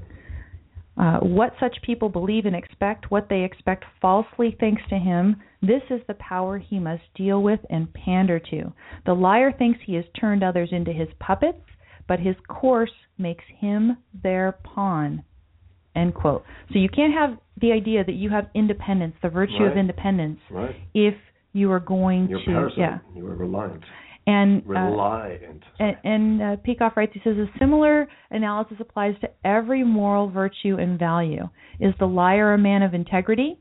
His method of action consists in eschewing moral principles and trying to get away with the fraud of the moment. Is he productive? His policy is to live not by his own creative work, but by bilking others of the fruits of theirs. Is he just? His goal is to obtain the unearned. Is he self confident? Not if the term means confidence in one's ability to deal with reality. No. Is he happy? Not if happiness presupposes moral character. Can he be proud? Only in a depraved sense, proud of his ability to delude others, to break the laws of human life, to cheat on reality, and escape the consequences, which, however, he does not succeed in doing. Again, look at Jonathan Gruber today. The great concrete to use. Yeah. Um, and then Peikoff goes on to, you know, credit Socrates at the beginning with unity of the virtue. Uh, virtue, as Socrates held, is one to cheat on any of its aspects is to cheat on all. And so this is why not only could you expect that somebody who's dishonest is going to end up defaulting on all the other virtues. Um, you know, again, including justice as well. He doesn't explicitly name it here. Um, not just that, but today, where the realm of politics is understood to involve the violation, Yes. right? The rejection of virtue. Right. Because politics today is really about catering to special interest cronies, um, taxing people, right? Taking their hard earned wealth from them against their will. And never putting it that way. Always for a good failing reason. failing to defend us according to a proper foreign policy and intend instead either pursuing some sort of weird isolationist or even becoming friendly with our would be killers, And right? their ideology. Or on the other hand, the neocon idea that what foreign policy consists of is going out there and nation building, you know, making the world safe for democracy and stuff like that. It- you know, this sort of uh, foreign policy is unjust, And these right? are just, you know, lethal. I mean, people die. People are dying because of these policies. Literally dying. teaching us falsehoods in the government schools, forcing particular content into government schools like they do here in, in California. These are all dishonest, immoral policies. So, really, the last part of the argument here is that we can expect dishonest politicians. Why? Because the people who are actually acting in accordance with and furthering the current system they are promoting immoralities of some of the vilest nature Yeah. and so of course you would expect them to be dishonest as well it's just it's not surprising at all i mean here is obama he And is these are and, allegedly and representatives of us. you know Allegedly. Yaron Brook had a, a long uh, section of his show talking about how Obama doesn't love America because he is actually vehemently against the ideology at the basis of America, the Absolutely the idea of the pursuit of happiness. yeah. And, and by the way, um, Netanyahu cited the pursuit of happiness as one of the things that makes you know the right to the pursuit of happiness is something that makes America great. He gave a Well, he- really nice. He, he's a fan of America. right? He loves America, right? unlike Obama. I mean, you Um, think about it. A foreign leader loves America. The president of the United States of America hates it. Right, right. But you know, you could definitely say that Obama, more than any other president in history, has acted against the root philosophy Absolutely that made America great, the root philosophy that made America moral. Right. Moral. As Rand said, America was the first moral country in human history because it was founded on this principle of individual rights. And this principle principle of individual rights is the principle that allows human beings to behave morally, to act in their rational self interest, right? Not violating other people's rights, but act in your rational self interest to pursue your values, to sustain your life, to support your family, to enjoy your career, to have Yeah. the experiences in life that you want to experience and enjoy during the brief time that you're here. And this that- is this is what it's about. That is the moral root of this country, and it is the moral root of this country that Barack Obama has been fighting against and chipping away as much as possible during his tenure as president. It he no down- surprise that he is the least transparent president in history. Having having president. promised to be the most transparent, he becomes the least. Also, he thinks that those great, great values, the thing that, that makes us different than any other country in the history of the world, that to him is irrelevant. That doesn't matter. Right. The fact that we we had slavery, that matters. The fact that we fought to abolish slavery, hundreds of thousands of lives wiped out, that doesn't matter either. Mm-hmm. Nothing matters. Because the fact that he hates the country. He was, he was raised, the worst thing about Barack Obama, he was raised to despise America by Muslims and communists who raised him, Mhm. fathers, mothers, uncles, you know, and he never questioned it. He never said, you know what, you guys are wrong. He, you know, he basically bent over. He submitted to that to that vile hatred and became president to unmake the country. That's to me the most condemnable thing about him. He never had the the soul to fight it. Never did. Never. He completely submitted when he was young and just completely. He's like a robot. He's a robot of the vile creatures who raised him. You know, it's interesting. Uh, in the chat room over here, it is Fiona She says, Amy from afar, it seems that Obama has gotten worse and more brazen over the last 12 to 24 months while in office. He's gotten more and Obama. Say, yes, it's true. I mean, it, you know, in, he, in he some ways, unmasked yes. slowly but surely. He he does. He's not going to run again. He'll never have the kind of power that he has now. So he's going to make the most of it until it's gone. He does, he doesn't care. Right. Doesn't, doesn't give a damn what we think anymore. And he again, he's getting away with it day after day after day. So it doesn't matter now. And he's going to slip up a little more, you know.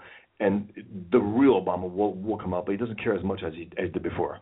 Like when he said about the um with uh Joe, uh, the uh, Joe the plumber, Mm-hmm. we have to spread the wealth. He would never have said that ever. If he says it today, he probably would say it Yep. loudly, clearly. Exactly. Exactly. Definitely. So this is yeah, this is full throttle Obama now. Freedom Breeze in the chat room says, I wish there was objective education for parenting skills.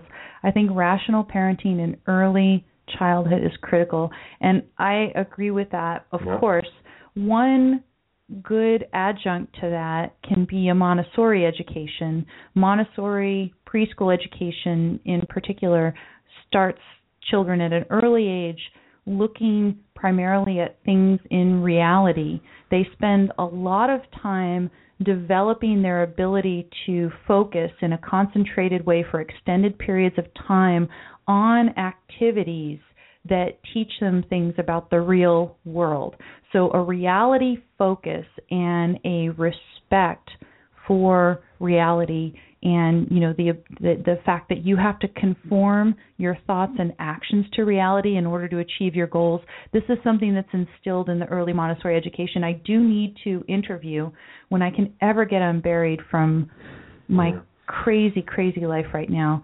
Um, I, w- I want to interview Charlotte Cushman, who wrote a book Right. on Montessori and has excellent perspective on these issues.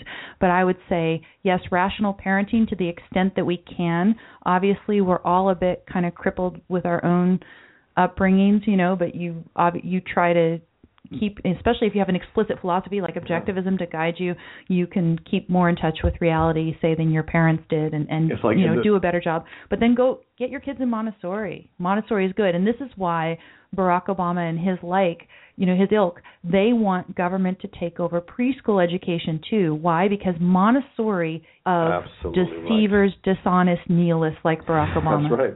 hmm Well put. Uh, some something in terms of upbringing, you know, our our bad upbringing.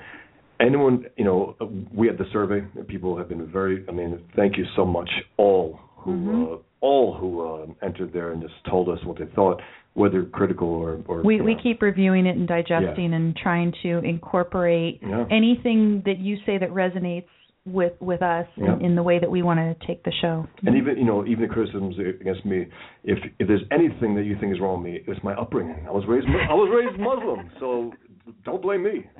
I'm joking.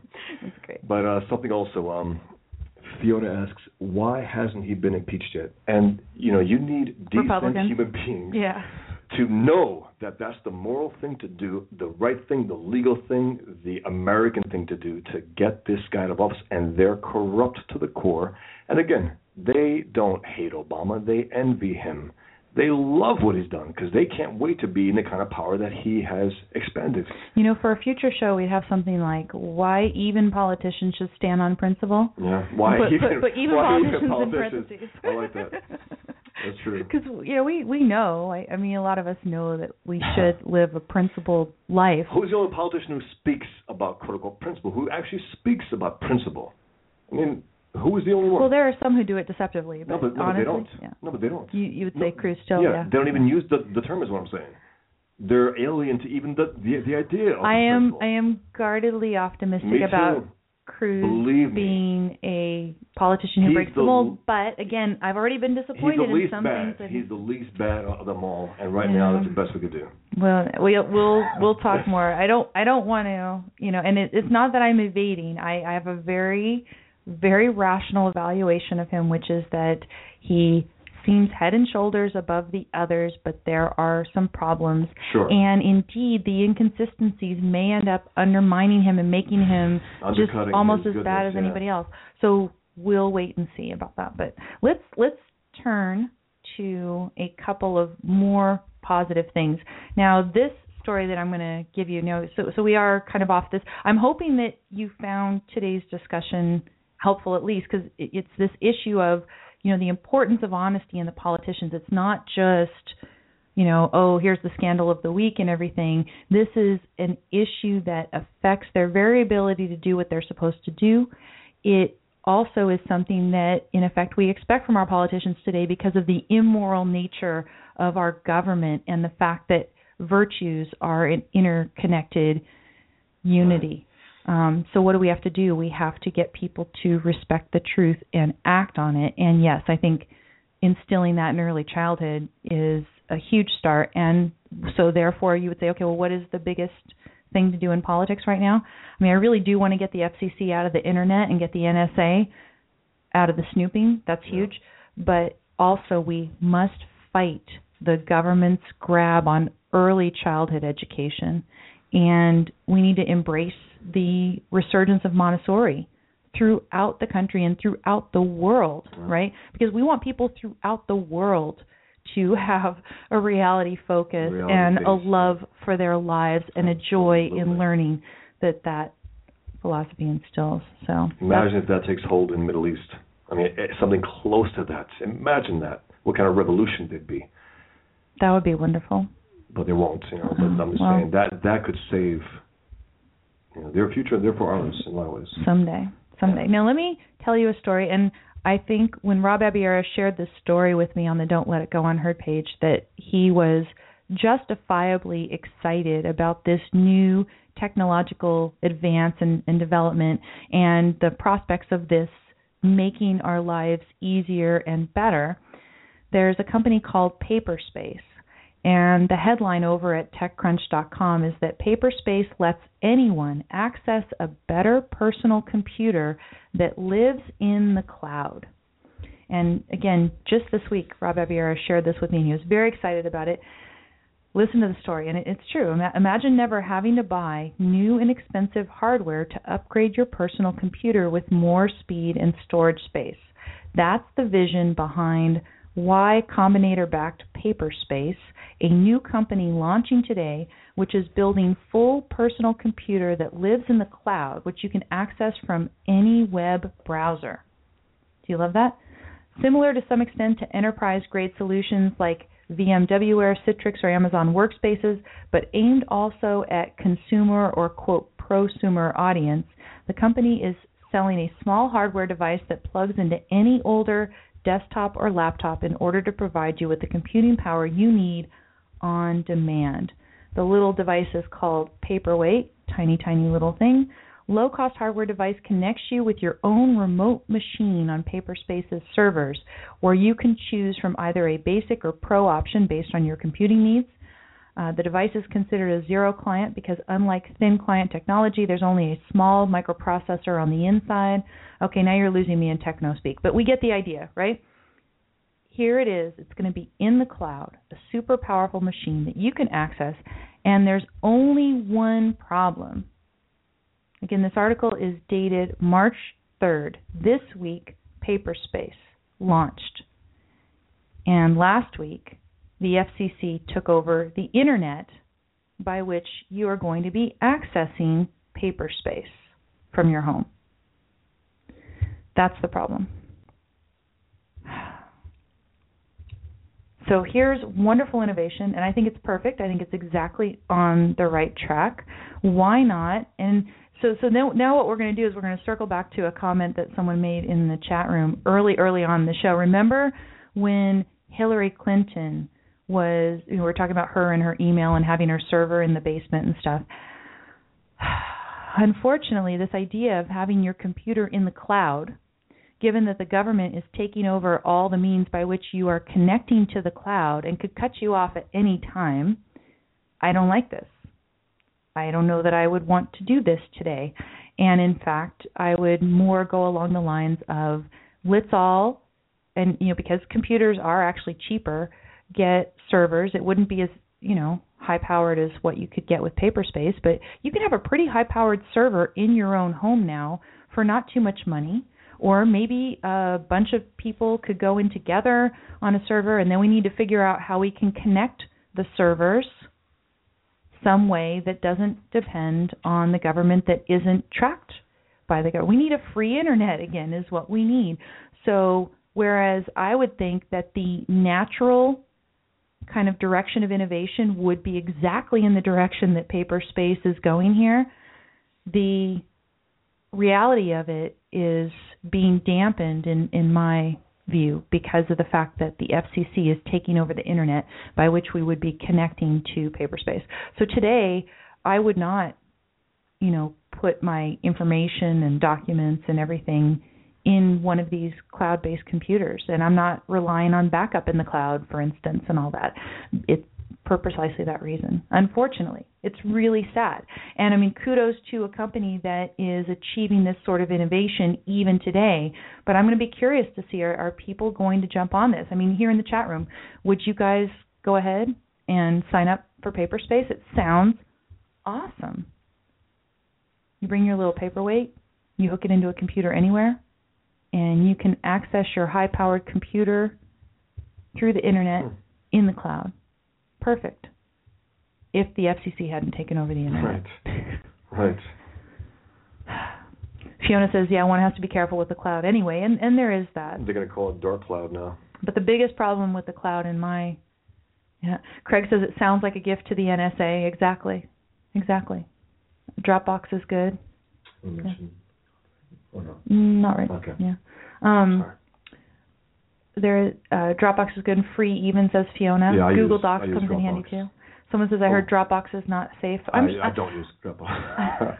I'm I'm sure Dropbox is is not completely safe. So if there's something, yeah. you know, and you know if again, just for work illustration, maybe that's fine. you know again, you know it, it really is true. The, there's lots of us who just say, well, look, I don't really have secrets that Yeah, you know, but, but that is not the point with regard to this NSA snooping. Um, they have no right to the information, regardless of whether we are all good people that don't really have anything right. to hide. Things we, We- might be a little embarrassed about here and there, lives, we have right? our private lives, embarrassed or not. It's our it's our privacy. Yeah, yeah, yeah. Fiona says that she's used Dropbox for ages, university stuff. Yeah, I, I use it Yeah. all the time. I, I have Illustrations. I have to use it to um, files, to yeah. share documents with my students. I've never had a problem with it. Yeah. People always get it. It works. It works wonderfully. Let me talk about a bit of good news, uh, maybe perhaps in the direction of a positive outlook for the future. And it was another story that Rob Abiera shared with me, but this time I think it is it's the fact that this story was published is a positive thing because where? it, it comes from the New York Times. it's in the opinion pages. There's something called the Stone NYT Now, which is a forum, as they describe it, for contemporary philosophers and other thinkers on issues that are both timely and timeless. And the headline of the story is Why Our Children Don't Think There Are Moral Facts. And what this father, who himself, you know, he is a uh, philosophy professor, associate professor of philosophy in Colorado, and he works in ethics and philosophy of religion. He noticed that his child was being exposed to the following idea that a fact is supposedly something that is true about a subject and can be tested or proven, whereas opinion is merely what something thinks, feels, or believes. And that thanks to the Common Core, in part, which is you know perhaps being poorly implemented, but still it's the Common Core that was the instigator for this. The Common Core is calling for K through 12 programs be able to quote distinguish among fact, opinion, and reasoned judgment in a text. And so what teachers around the country who are well-meaning but misinformed are doing is they are giving students tests or worksheets and asking them to say which is a fact and which is an opinion. So, for example, there was a worksheet and it asked the student to name all of the following as either a fact or an opinion. And here's the list copying homework assignments is wrong, cursing in school is inappropriate behavior, all men are created equal. It is worth sacrificing some personal liberties to protect our country from terrorism. It's wrong for people under the age of 21 to drink alcohol, etc. And what this author rightly points out is that there is no fact value dichotomy, that some things about which you have an opinion, and even some of those about which you are evaluating, are true. And that the challenge, of course, is to figure out what moral evaluations are true and what are false. So I, I really do like this piece. I like this piece for pointing out that the uh, the problem is in the K through 12 education right now. Go check it out. Like all the other stories at my blog at don'tletitgo.com. Go ahead and read them as you like.